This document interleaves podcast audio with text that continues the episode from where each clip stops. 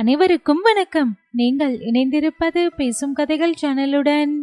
இந்த நாள் உங்களுக்கு இனிய நாளாக அமைய என் வாழ்த்துக்கள்.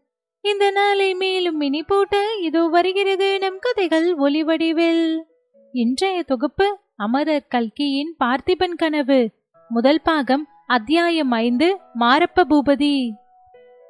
வாசலில் குதிரையில் வந்திறங்கியவன் திடகாத்திரமுள்ள யவன புருஷன். வயது இருபத்தி ஐந்து இருக்கும். ஆடை ஆபரணங்கள் உயர்ந்த ராஜரீக பதவியை குறிப்பிட்டன. ஆசாபாசங்களிலும் மதமாச்சரியங்களிலும் அலைப்புண்ட உள்ளத்தை முகக்குறி காட்டியது. சேனாதிபதி வரவேணும் என்று சொல்லி கிழவன் வந்தவனை வரவேற்று உள்ளே அழைத்து கொண்டு வந்தான். இனிமேல் என்னை அப்படி கூப்பிடாதே நான் சேனாதிபதி இல்லை நான் மாரப்ப பூபதி இல்லை நான் என் தகப்பனுக்கு பிள்ளையே இல்லை. என்று கோபமான குரலில் சொல்லிக்கொண்டு மாரப்ப பூபதி உள்ளே வந்தான். முற்றத்தில் ஏற்கனவே கிழவன் உட்கார்ந்திருந்த பீடத்தில் அமர்ந்தான். யுவராஜா ரொம்ப கோபமாய் இருப்பது போல் தெரிகிறது. யுவராஜாவா? யார் யுவராஜா? நானா? நேற்று பிறந்த அந்த பரதை பயில் அல்லவா யுவராஜா? இளவரசர் விக்ரமசிங்கர் வாழ்க! ஜெய விஜயீபவ! என்று பரிகசிக்கும் குரலில் கூறிவிட்டு மாரப்ப பூபதி இடி இடி என்று சிரித்தான். சற்று பொறுத்து அது போகட்டுமா சாரி உன் சோழி என்ன தெரிவிக்கிறது அதை சொல்லு என்று கேட்டான். வீரபத்ர ஆசாரி கொல்லுவேலி செய்ததுடன் ஜோதிட சாஸ்திரத்தில் வல்லவன் என்று பெயர் வாங்கியிருந்தான். சோழிகளை வைத்துக்கொண்டு அவன் கணக்கு போட்டு ஜோசியம் பார்ப்பது வழக்கம். யுவராஜா எதற்காக இந்த பிரம்மை உங்களுக்கு? என்று ஆரம்பித்தான் கிழவன். அந்த கதையெல்லாம் அப்புறம் வைத்துக் கொள்ளலாம். நீ ஏதாவது பார்த்தாயா இல்லையா? வெறுமனே என்னை அலைக்கழிக்க உத்தேசமா? பார்த்தேன் யுவராஜா உங்களுக்கு என்ன வேணுமோ கேட்டால் சொல்கிறேன். முக்கியமான விஷயம் சண்டைதான்.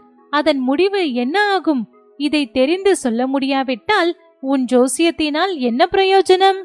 சுவடிகளையும் சோழிகளையும் தூக்கி நானே காவிரி ஆற்றில் எரிந்து விடுவேன் என்றான் மாரப்பன். அப்படியே செய்துவிடுங்கள் யுவராஜா எனக்கு ரொம்ப அனுகூலமாய் இருக்கும் பாருங்கள் என்னுடைய சொந்த விஷயத்தில் இந்த சாஸ்திரம் பிரயோஜனப்படவில்லை. ஒரே நாளில் குடும்பம் முழுவதும் அழிந்துவிட்டது குலத்தை வளர்ப்பதற்கு ஒரு பெண் குழந்தைதான் மிஞ்சியிருக்கிறது. வள்ளி சுகமாயிருக்கிறாளா ஆசாரி? என்று மாரப்ப பூபதி கேட்டான். அப்போது அவன் முகத்தில் ஒரு விகாரம் காணப்பட்டது. ஏதோ இருக்கிறாள் என்றான் கிழவன். ஆமாம் பொன்னன் சண்டைக்கு போய்விட்டால் வள்ளி என்ன செய்வாள்? அதற்கென்ன யுவராஜா வள்ளியை காப்பாற்ற கடவுள் இருக்கிறார் இந்த கிழவனும் இருக்கிறேன் என்று அழுத்தி சொன்னான் வீரபத்ர ஆசாரி ஆமாம் நீ இருக்கும்போது அவளுக்கு என்ன வந்தது? இருக்கட்டும் ஏதேதோ பேசிக் கொண்டிருக்கிறோம் இந்த சண்டையின் முடிவு என்ன ஆகும்? உன் சோழிக் கணக்கில் ஏதாவது தெரிகிறதா இருந்தால் சொல்லு. இல்லாவிட்டால் உன் ஜோசிய கடையை கட்டு. கடையை அப்போதே கட்டிவிட்டேன் யுவராஜா. உங்களுடைய தொந்தரவினால்தான் மறுபடியும் அதை திறந்தேன். திறந்ததில் என்ன தெரிந்தது? கிரகங்களின் சேர்க்கை ரொம்ப பயங்கரமான முடிவை காட்டுகிறது. சண்டையில் ஒரு பக்கத்து சேனை அடியோடு அழிந்து போகும். யுத்த களத்துக்கு போனவர்களில் ஒருவராவது திரும்பி வரமாட்டார்கள். ஆனால் எந்த பக்கத்து சேனை என்று எனக்கு தெரியாது. அது எனக்கு தெரியும். எந்த பக்கத்து சேனை அழியும் என்று சொல்வதற்கு நீயும் வேண்டாம் உன் சோழியும் வேண்டாம். திரும்பி வராமல் நிர்மூலமாக போகிறது சோழ சைன்யம்தான். அந்த பெரும் புண்ணியத்தை தான் உங்கள் பார்த்திப சோழ மகாராஜா கட்டிக்கொள்ளப் போகிறார். யுவராஜா நீங்களே இப்படி சொல்லலாமா? நமக்குள் எவ்வளவு மனஸ்தாபங்கள் இருந்தாலும் பகைவனுக்கு முன்னால். யார் பகைவன்? பல்லவ சக்கரவர்த்தியா நமக்கு பகைவன்? இல்லவே இல்லை. சோழ நாட்டுக்கு இப்போது பெரிய பகைவன் பார்த்திபன் தான். இவன் கையிலே வாள் எடுத்து அறிய மாட்டான். வேல் வீசி அறிய மாட்டான். இப்பேற்பட்ட வீராதி வீரன் பல்லவ சைன்யத்துடன் போர் செய்ய கிளம்புகிறான். பல்லவ சைன்யம் என்றால் லேசா சமுத்திரத்தின் மணலை எண்ணினாலும் எண்ணலாம் பல்லவ சைன்யத்தில் உள்ள வீரர்களை எண்ண முடியாது. காவேரியிலிருந்து கோதாவரி வரையில் பறந்து கிடக்கும் பல்லவ சாம்ராஜ்யம் எங்கே? ஒரு கையகலம் உள்ள சோழ நாடு எங்கே? நரசிம்ம சக்கரவர்த்தி தான் லேசுப்பட்டவரா? நூறு யோசனை தூரம் வடக்கே சென்று ராட்சத புலிகேசியை போர்க்களத்தில் வென்று வாதாபியை தீ வைத்து குளித்துவிட்டு வந்தவர். அவருடன் நாம் சண்டை போட முடியுமா? யானைக்கு முன்னால் கொசு. யுவராஜா இதையெல்லாம் என்னிடம் ஏன் சொல்கிறீர்கள்? மகாராஜாவிடம் சொல்வதுதானே? மகாராஜாவிடம் சொல்லவில்லை என்றா நினைத்துக் கொண்டாய் கிழவா சொன்னதன் பலன்தான் எனக்கு சேனாதிபதி பதவி போயிற்று. மகாராஜாவே சேனாதிபதி பதவியையும் ஏற்றுக்கொண்டு விட்டார். சைன்யத்தையும் அவரே நடத்தி கொண்டு யுத்த களத்துக்கு போக போகிறாராம். தாராளமாய் போகட்டும் இந்த பிரமாத சேனாதிபதி பதவி இல்லை என்று யார் அழுதார்கள்? அப்படியானால் யுவராஜா நீங்கள் யுத்தத்துக்கே போக மாட்டீர்களோ? நானா என்னை கூப்பிட்டால் போவேன் கூப்பிடாவிட்டால் போக மாட்டேன். கிழவா சண்டையின் முடிவை பற்றி சொன்னாயே அதை இன்னொரு தடவை விவரமாய் சொல்லு. ஆமாம் யுவராஜா ஒரு கட்சியை சேர்ந்தவர்கள் எல்லோரும் யுத்தக்களத்தில் அழிந்து போவார்கள். ஒருவராவது உயிரோடு திரும்பி வரமாட்டார்கள். உயிரோடு திரும்பி வரமாட்டார்களா?